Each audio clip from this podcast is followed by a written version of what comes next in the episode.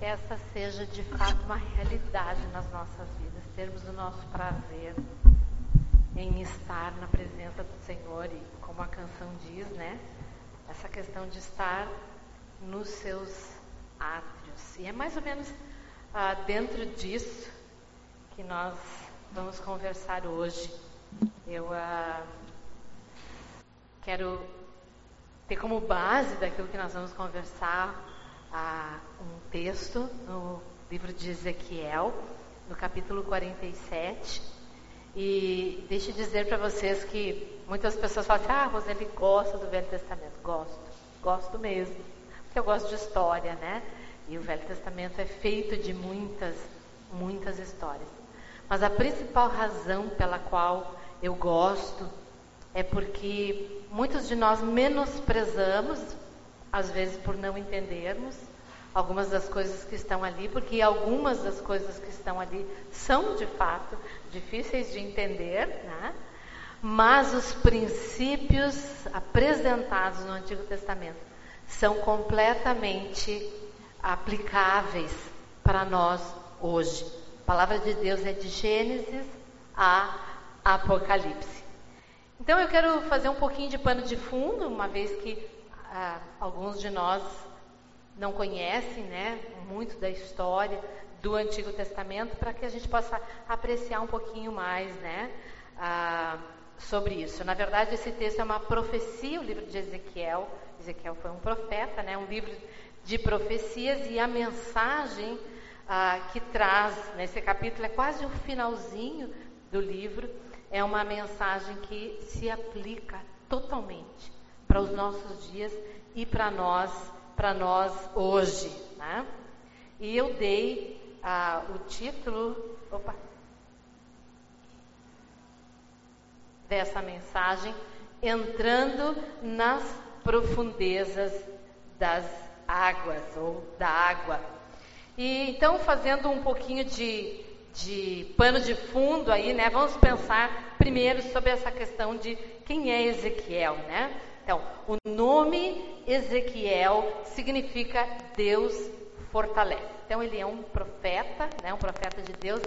Ezequiel era sacerdote, ele vinha de uma linhagem, de uma família de sacerdotes. E ele, quando tinha 25 anos de idade, foi levado cativo. Ah, apagou aqui, tá? Ah, deu.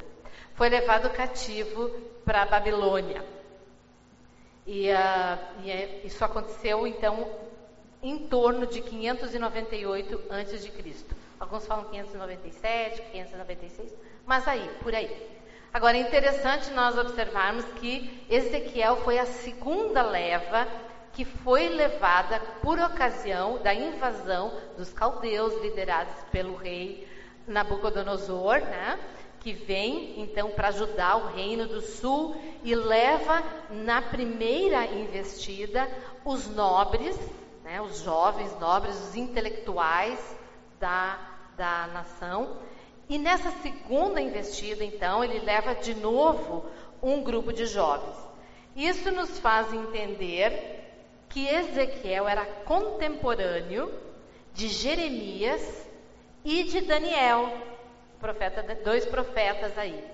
Ah, Jeremias é aquele que anuncia a ida do povo como escravos para Babilônia, né? É aquele que vai trazendo as suas profecias relacionadas a isso, vai lembrando o povo do período em que eles iriam ficar lá, seria 70 anos.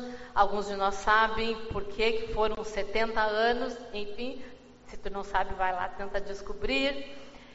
E Jeremias, então, uh, foi esse profeta que anunciou aquilo que iria acontecer. Provavelmente, alguns historiadores, escritores, teólogos acreditam, é pura especulação, que Ezequiel tivesse sido discípulo de Jeremias. Talvez. A verdade é que todos conheciam Jeremias em Judá, né? E Ezequiel certamente conhecia também.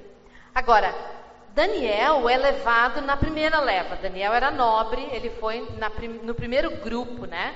Que, que, uh, que vai para a Babilônia. Jeremias é da terceira leva.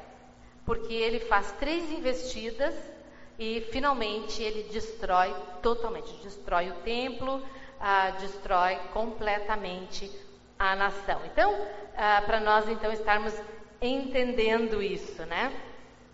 Uma coisa extremamente interessante sobre o livro de Ezequiel, ele é um livro de profecias, né?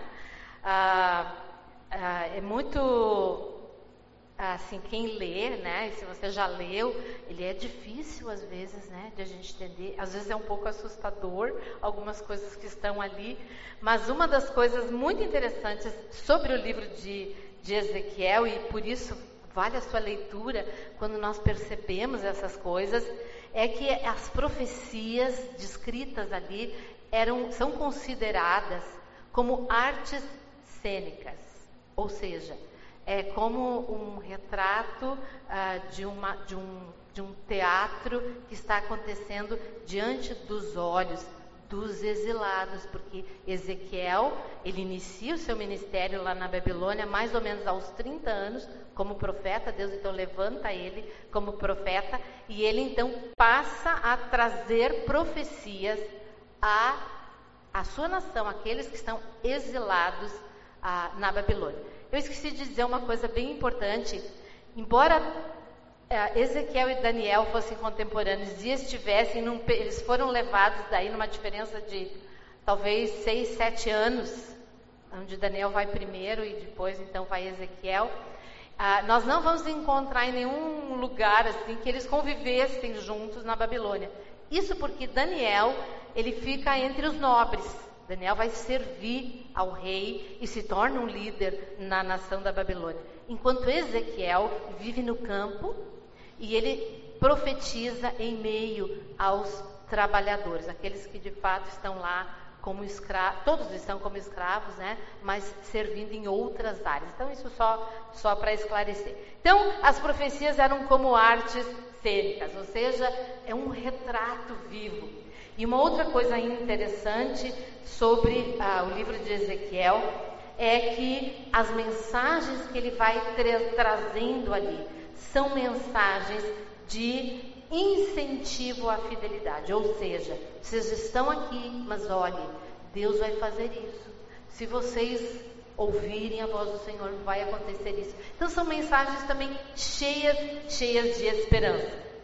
Entre todos todos os profetas do Antigo Testamento. Todos tinham as suas vidas pessoais muitas vezes usada na manifestação das profecias, mas Ezequiel foi de todos, né? Ah, um tipo de sinal vivo, como nenhum outro profeta, a sua vida pessoal foi exposta e de maneira às vezes muito dolorosa. Então, quando nós lemos ah, o livro de Ezequiel, nós vamos perceber isso. Eu vou dar só um, um exemplo. Ele perde a sua esposa, muito jovem, e Deus proíbe ele de chorar a morte da esposa. E ele obedece, porque havia ali algo que Deus queria mostrar à nação. Então, só como, como dicas aí, né? Então, ah, vale a pena vocês, ah, vocês lerem, né? E hoje nós vamos ler só então um pedacinho, que é quase o final ah, do livro, que é o capítulo 47, então, e nós vamos ler só dos versículos 1 até o versículo 9, e nós vamos pensar um pouquinho sobre essa profecia que está sendo descrita ali. E vamos lá então. Versículo 1 vai dizer: O homem levou-me de volta à entrada do templo, e vi água saindo debaixo da soleira do templo, indo para leste, pois o templo estava voltado para o oriente. A água descia de debaixo do lado sul do templo, ao sul do altar. Ele então me levou para fora, pela porta norte, e conduziu-me pelo lado de fora até a porta externa que dá para o leste, e a água fluía do lado sul. O homem foi para o lado leste com uma linha de medir na mão. E enquanto ia, mediu 500 metros e levou-me pela água que batia no tornozelo. Ele mediu mais 500 metros e levou-me pela água que chegava ao joelho. Mediu mais 500 metros e levou-me pela água que batia na cintura. Mediu mais 500, mas agora era um rio que eu não conseguia atravessar, porque a água havia aumentado e era tão profunda que só se podia atravessar a nado. Era um rio que não se podia atravessar andando. E ele me perguntou: Filho do homem, você vê isso? Levou-me então de volta à margem do rio. Quando ali cheguei, vi muitas árvores em cada lado do rio. E ele me disse: Esta água flui na direção da região situada a leste e desce até a Arabá, onde entra no mar.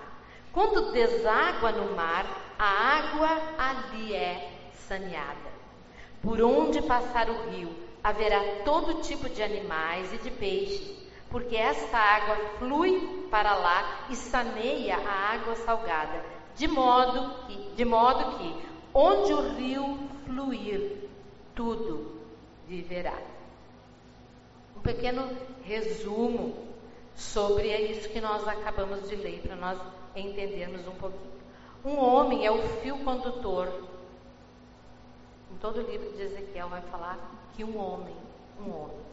Alguns acreditam ser um anjo de Deus. Pode ser. Outros acreditam que seja o próprio Senhor Jesus. O livro de Ezequiel não vai dizer para nós, vai identificar como um homem que vai então conduzindo o profeta ah, durante todo o seu ministério. Da porta do templo, estava vindo um filete de água, uma água que saía do altar e estava escorrendo. Um filete de água. Uma coisa que nós precisamos entender, antes de qualquer coisa, para podermos decifrar essa profecia, é que o templo era o centro da vida dos judeus. Era no templo em que estava a presença de Deus. O templo representava o próprio Deus. Outra coisa, era no templo que acontecia a possibilidade de eles terem um relacionamento pessoal com esse Deus. Então, o templo para eles era tudo. Mas quando Ezequiel está falando essa profecia, descrevendo isso, o templo já não existia mais. Nabucodonosor havia destruído tudo, né? Ah, e era muito interessante que toda a vida deles girava em torno do templo. Agora, vamos fazer uma, já uma aplicação para nós. O templo, primeiro o tabernáculo e depois o templo, quem estudou o tabernáculo, né, lembra bem. Mas o templo é uma, é uma figura exata do tabernáculo, que era ah, o templo deles no deserto, que era móvel, em medidas numa dimensão muito maior, né? muito maior do que o tabernáculo. Mas o templo tipifica Jesus e a obra de Jesus. Então, quando nós entendemos isso, é maravilhoso, né? Todo o plano de salvação está ali, né? tipificado no templo. E por isso é tão importante nós entendermos essas coisas.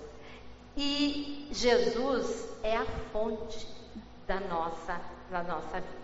Então, a água, nós podemos dizer que a água que flui do altar é a mensagem de salvação, ou seja, a mensagem do Evangelho. Porque aonde o Evangelho passa, ele restaura, ele traz vida, tá? ele transforma, e tudo aquilo que era pecado, que era tristeza, transforma em vida. Efésios 2:1 vai dizer: nós estávamos mortos. E quando Jesus entra na nossa vida, ele nos dá o quê? Vida. Tá? Então, estarmos entendendo isso é muito importante. Agora, o homem que está junto com o profeta, ele tem uma vara de medir. Então, vem vindo aquela água, imagina, né? Aquela água fluindo e ele diz para o profeta: Vem. E eles vão 500 metros. Quando eles estão caminhando pela água 500 metros, Diz que eles estão agora com a água no tornozelo, ou seja, mal e mal aquela água estava cobrindo os seus pés. Eles vão avançando, mais 500 metros a água vai estar no joelho, mais 500 metros água na cintura, mais 500 metros glu, glu, glu, glu, glu, não deu mais, tá? Eles afundam em águas profundas.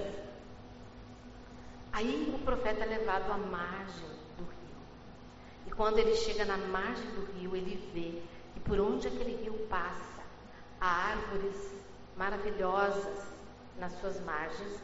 E ele vê que este rio segue para o mar. Aquela abundância de água segue para o mar. E fala, e na nossa versão vai falar o mar de Arabá. E o mar de Arabá, é toda aquela região de Arabá, na verdade é um mar morto. Todos nós, eu acho que já ouvimos falar no mar morto, né? Ah, um mar que está muito abaixo do nível de. Né? E que concentra suas águas, é um mar que só recebe, né? ele não flui para nenhum lugar.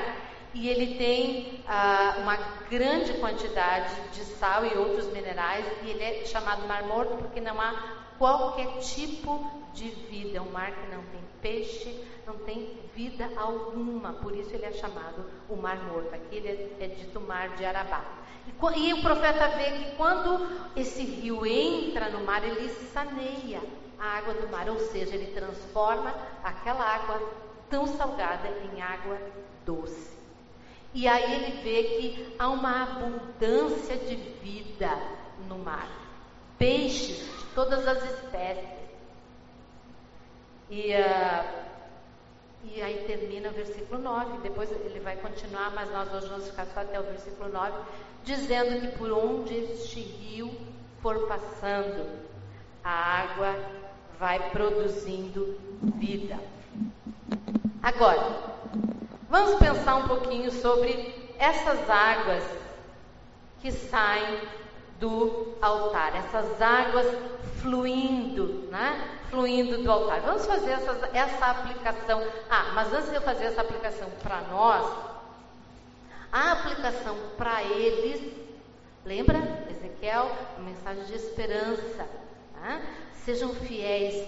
Esse tempo vai se cumprir em que nós estamos aqui escravos. Mas deixa eu dizer, Deus vai reconstruir todas as coisas. Essa era a mensagem. Eles estavam desolados. Deus não estava mais com eles, o templo não existia mais. E Ezequiel então vai trazer essa mensagem. Deus vai reconstruir todas as coisas. E um parênteses aqui, Deus está reconstruindo ainda para o judeu todas as coisas. Tá? Há, há muitas das profecias de Ezequiel que ainda estão se cumprindo. Fechado isso, então essas águas agora eu quero trazer para nós hoje, uma aplicação para as nossas vidas. O que é que ah, Deus está querendo falar conosco hoje? Agora, nós vimos e sabemos na prática das nossas vidas que a água é algo que limpa. água traz vida. Né? Onde tem água, tem vida. Ah, então, como eu disse para vocês, se a água representa, ou o templo representa Jesus, né? A água, a mensagem do Evangelho. Ah, é muito interessante nós lembrarmos algumas coisas que Jesus fala sobre essa questão da água, sobre essa água que sai do altar. Primeira lembrança que me veio à mente é a conversa de Jesus com a mulher samaritana. Quando eles estão conversando sobre água, né? E Jesus então faz essa seguinte declaração para ela: Olha, quem beber da água que eu lhe der, nunca mais terá sede. Ao contrário, a água que eu lhe der se tornará nele uma fonte de água a jorrar para a vida eterna. É um filete de água que vai jorrando e vai se transformando numa fonte que jorra por toda a eternidade. Essa água, Jesus está falando, é eu quem dou. Mais adiante no Evangelho de João, alguns uh, capítulos depois, ele vai, ah, desculpe, ah, antes disso, eu também lembrei de Apocalipse 22, o final da história humana, quando então todas as coisas estão concretizadas. João vai dizer que o anjo me mostrou o rio da água da vida, que claro como cristal fluía do trono de Deus e do cordeiro. Então é muito interessante essa figura, né? vai se repetindo aí ao longo da palavra de Deus. E o versículo adiante que eu queria mostrar para vocês é João 7, 38 e 39, onde ele vai dizer, Jesus vai dizer, quem crê em mim, como diz as Escrituras, do seu interior fluirão rios de água viva. Exatamente aquilo que ele falou um pouquinho antes para a mulher samaritana. Mas ele acrescenta algo aqui, ele vai dizer, ele estava se referindo ao Espírito Santo que mais tarde receberiam aqueles que crescem nele. Então, representa para as nossas vidas a presença de Jesus nas nossas vidas na pessoa do Espírito Santo. E qual é a aplicação que nós podemos trazer, então, sobre essa questão tão interessante, né? De que eles vão andando e essas águas vão se tornando cada vez ah, mais profundas.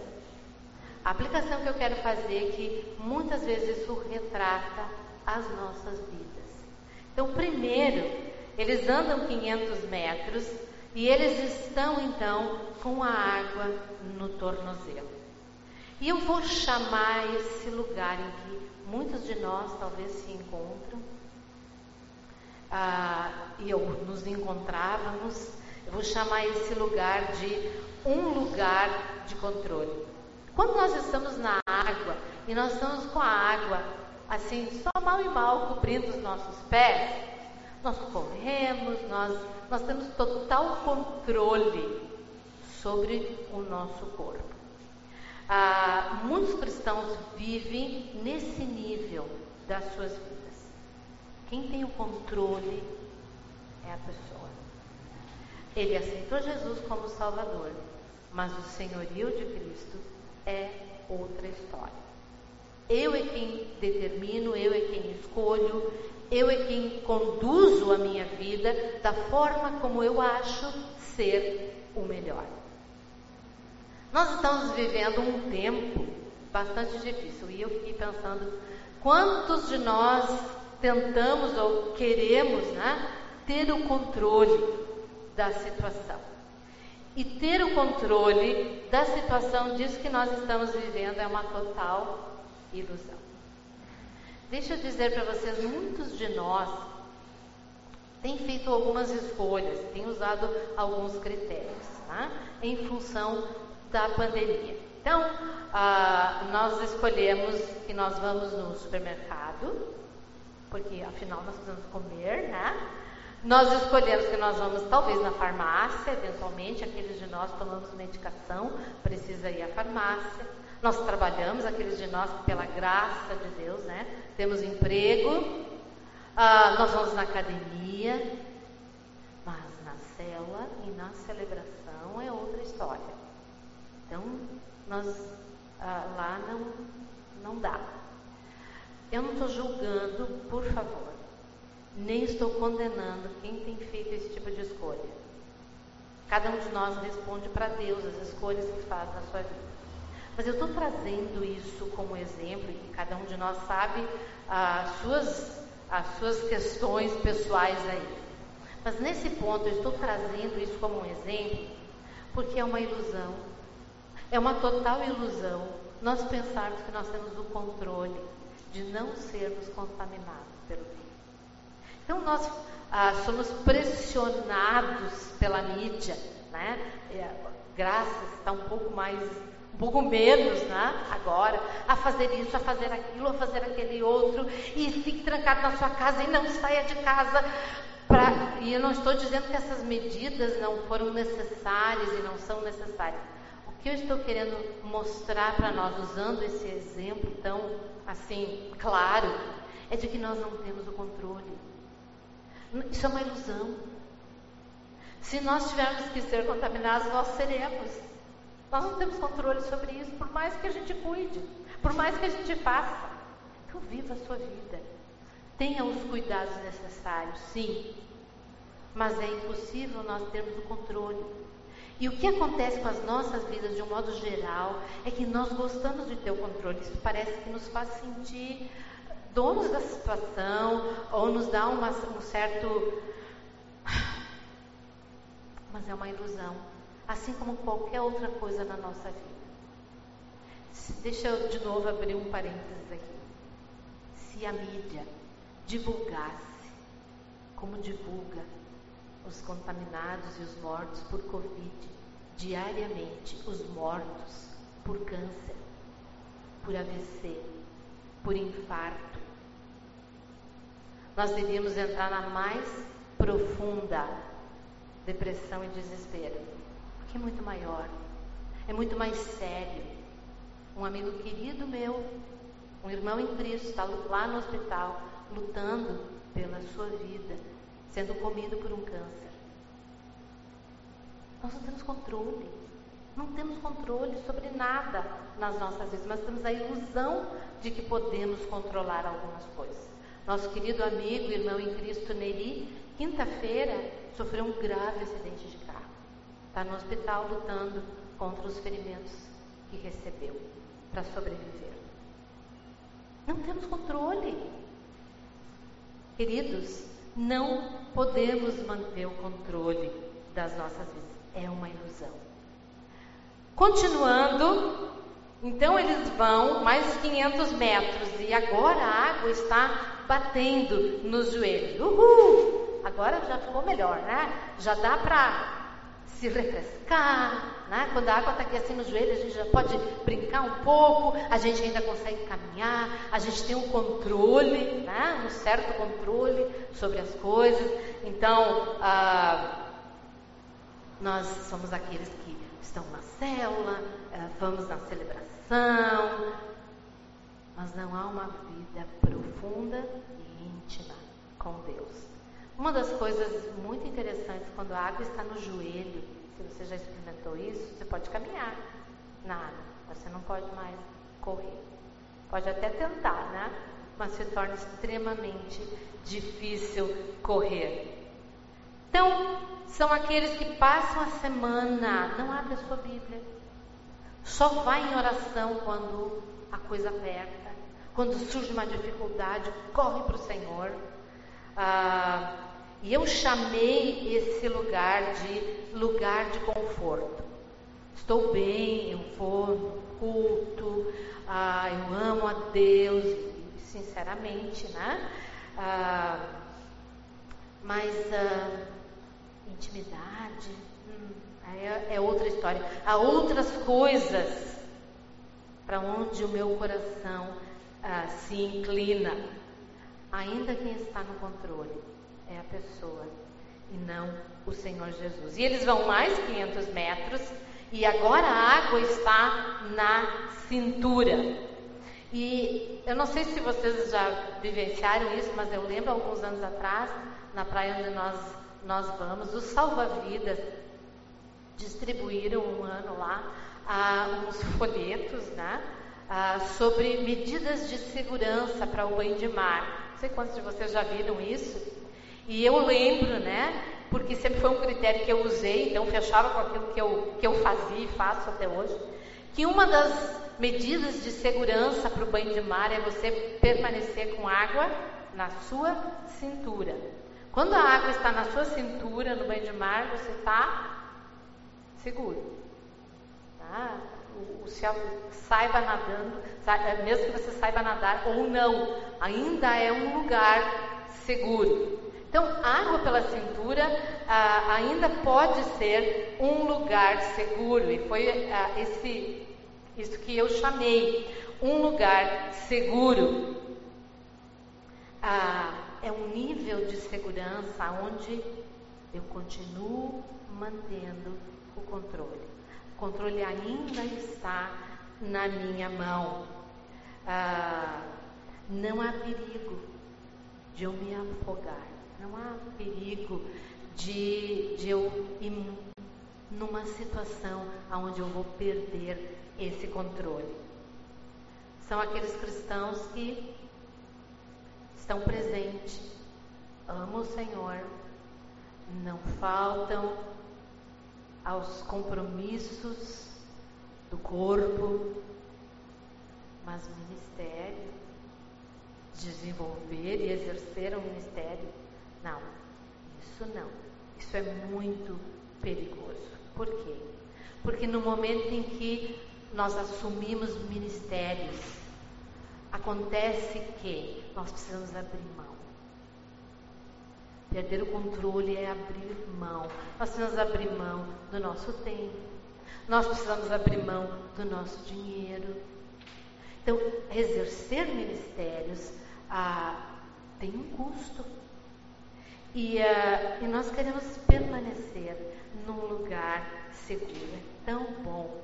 E, é, e quando eu penso, eu amo banho de mar, né? Mas é tão bom se sentir, só usufruir, né? Ah, quando o mar é calmo, então, ah, né? ficar ali pulando nas ondinhas, né?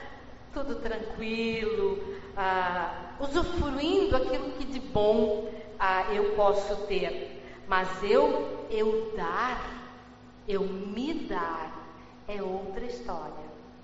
Muitos estão aí, com água na cintura, mantendo esse lugar seguro nas suas vidas.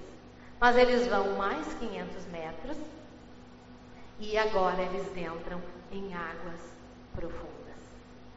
E o texto diz para nós que não tinha mais, é, em outras palavras, não deu mais pé.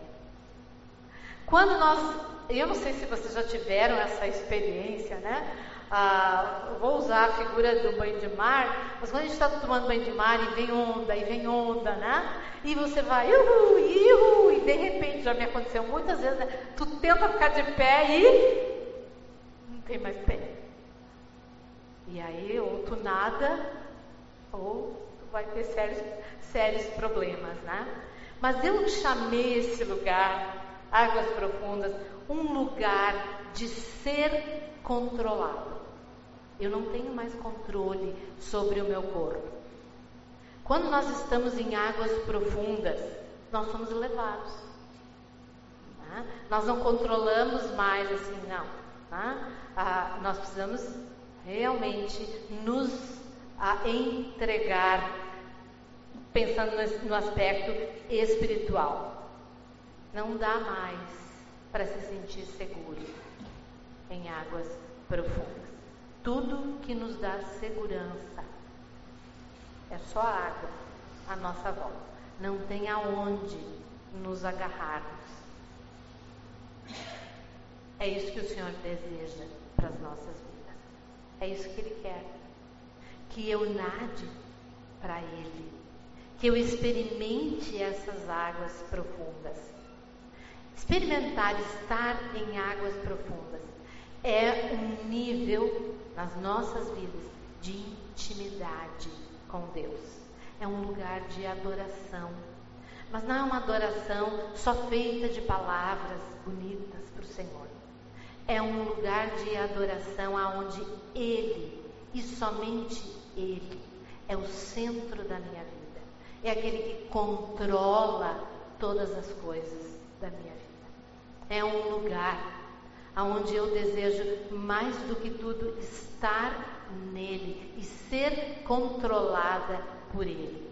Eu diria, mais do que tudo, é um lugar de absoluta confiança, aonde eu me sinto verdadeiramente seguro, porque quem está no controle não sou eu. E eu não tenho como controlar, eu não tenho como controlar nada, gente. Não tem como. Mas ele ele tem o controle de todas as coisas. Estar em águas profundas é deixar o controle de todas as coisas da nossa vida nas mãos dele. É ter realmente uma vida com ele, não de aparência, não de só de presença. Essa é, deve ser uma consequência, mas de uma vida de intimidade aonde mais do que tudo eu quero estar com Ele, onde estar com Ele me traz um tremendo prazer e satisfação. E então o profeta é levado à visão da margem. Então ele é levado à margem. E eu vou dizer para vocês, eu chamei esse lugar um lugar de novos desafios. Quando nós estamos em águas profundas, sabe o que acontece? O Senhor amplia a nossa visão. Ele nos faz ver aquilo que Ele deseja realizar nas nossas vidas, na vida das pessoas à nossa volta.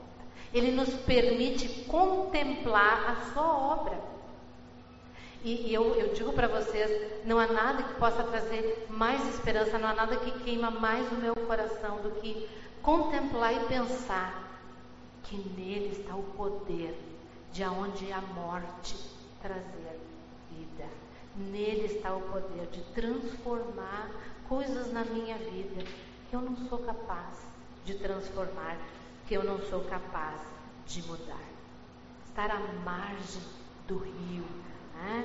ah, é um lugar de ser totalmente curado, é um lugar de ver, de perceber aquilo que Deus está fazendo e aquilo que Ele deseja ainda fazer. É um lugar de visão. Termos visão do que Deus deseja, qual é a Sua perfeita vontade para as nossas vidas. É conhecer profundamente a Sua palavra, é ouvir a voz do Espírito falando conosco. É isso que Deus deseja para nós. É isso que Deus queria para os judeus. Isso continua de pé ainda nos nossos dias. Terminando. Cada medida que o homem vai fazendo, que ele vai levando, eu entendo como um chamado de Deus para as nossas vidas. Eu não sei onde tu está. Água nos pés? Nos joelhos? na cintura, ou a sua vida está de fato mergulhada em águas profundas. Mas a verdade é que seja onde for que tu está, o convite é, né? Para mais fundo, para mais fundo, para mais fundo. Eu acho isso maravilhoso. Você pode sair da onde você está, se você se identifica em algum desses lugares, e ir com Jesus a águas cada vez mais profundas. Agora, lembra que a água limpa, a água traz vida. Muitas vezes, muitas vezes, nós ah, permanecemos assim, com água no pé ou com água no joelho, mais ou menos com água na cintura, porque nós temos uma mochila e nós estamos carregando essa mochila. E, e aí nós não podemos ir mais fundo. Essa mochila pode representar coisas na nossa vida não estamos dispostos a largar. Pode ser pecados, dos mais, de mais, dos mais diversos. Alguns, temos alguns pecados, às vezes, de estimação. Pode ser pecados relacionais. Podem ser pecados como pornografia, vício em jogos, falta de perdão, mágoas, não sei, né? ah, pode ser medo de perder o controle. Ah, não, mas aí ah, eu não vou mais ter tempo para mim. Aí, se eu, se eu entrar em águas profundas, bah, isso significa que eu tenho que entregar o controle. E, e isso é difícil, porque eu preciso, eu preciso, não sei, né? Cada um de nós sabe da sua vida. Estes são tempos, e eu tenho visto e lido, e concordo em número e grau, onde Deus está com o seu megafone gritando, gritando para nós. O que vamos fazer?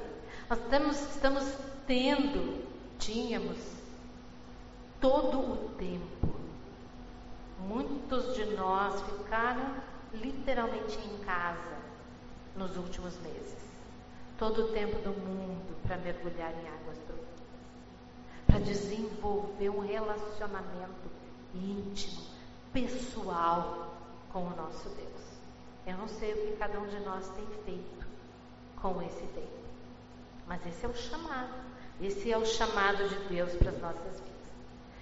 E o fato de que Deus está assim, com seu megafone gritando ah, e dizendo: olhe, as profecias estão se cumprindo. Boa notícia é: coisas piores virão. E no grupo das mulheres esses dias, né? Eu semana, semana passada, eu mencionei. Glória a Deus. Isso significa que aqueles que amam o Senhor Jesus mais do que tudo estão assim, ó, de encontrar com Ele. Mas se você não está mergulhado em águas profundas, isso pode gerar no seu coração temor. E eu, eu sempre que eu penso sobre dias difíceis, e sobre a possibilidade de que as coisas vão se tornar piores. Eu lembro daquele texto de Jeremias, já usei ele muitas vezes, no discipulado, em conversa com pessoas, Jeremias 12, 5, aonde o profeta vai dizer, se você correu com homens, e acho que eu, que eu, ah, ah não mostrei essa imagem lá, não, não, não coloquei. Ah, se você correr com homens e eles do cansaram, como poderá competir com cavalos? Talvez agora nós só estamos correndo um trote, né? E está difícil. Mas o profeta diz: como vocês vão competir com cavalos? Se você tropeça em terreno seguro, o que fará nos matagais junto ao Jordão, onde tem pedras, galhos, árvores, dificuldades imensas? Então, ah, vamos permitir, se eu voltar aqui, ah, que o rio de Deus traga verdadeira vida para nós. No meio de tudo em que estamos vivendo, vamos permitir ser levados à margem e contemplar o que Deus está fazendo e nos alegrar com aquilo que Ele está fazendo, ao invés de reclamarmos. São desafios que Deus traz para nós. E o chamado que eu entendo dele para nós nesse momento é: vem, vem, mergulha nas profundezas da água, vem para mim. Há dificuldades, há, há lutas, há, mas vem para mim. Eu tenho controle de todas as coisas. Nada foge do meu controle. Nada. E eu gosto muito, muito né, desse versículo de Filipenses que diz: Não andem ansiosos por coisa alguma, coisa alguma, mas em tudo, em tudo, pela oração e súplicas com ações de graça, apresentem os seus pedidos a Deus. Leva para Ele as suas dificuldades. Tenha uma intimidade com Ele. Descanse nele. Porque Ele vai dizer: e a paz de Deus, que excede todo entendimento, mesmo que eu não entendo, vai guardar o teu coração e a tua mente em Cristo Jesus. Abre mão do controle. Abre mão mergulha. Permite que o Espírito Santo conduza a sua vida, o seu coração, suas escolhas, suas decisões. Permita experimentar, andar em águas profundas. Tu não vai querer nunca mais experimentar, experimentar outra coisa. Permita ser levado à margem e contemplar a visão que Deus tem para a sua vida pessoal, para a vida dessa igreja para aquilo que Ele deseja realizar através de nós. Amém? Obrigada, Senhor, pela tua palavra. Tantos desafios ali, Pai. Tantas coisas que nós precisamos realmente crescer e pôr em prática nas nossas vidas. Ajuda-nos, Senhor. Ajuda-nos a compreender o que é que tem nos impedido. Ajuda-nos a entender que nós não temos o controle sobre nada nas nossas vidas, mas que tu tens. Tu sabes todas as coisas, tu pode todas as coisas. Ajuda-nos a compreender que tu é plenamente confiável, que nós podemos entregar completamente nossos dias, nossa vida, tudo para Ti. Ajuda-nos a compreender que estar neste lugar de águas profundas é esse lugar de perfeita paz. É esse lugar de prazer, de alegria, embora as circunstâncias nem sempre à nossa volta são assim. Ajuda-nos a compreender que tu queres fazer uma obra, tu queres trazer vida, vida vida verdadeira. Que o Espírito Santo que habita em nós deseja se manifestar poderosamente nas nossas vidas e através das nossas vidas.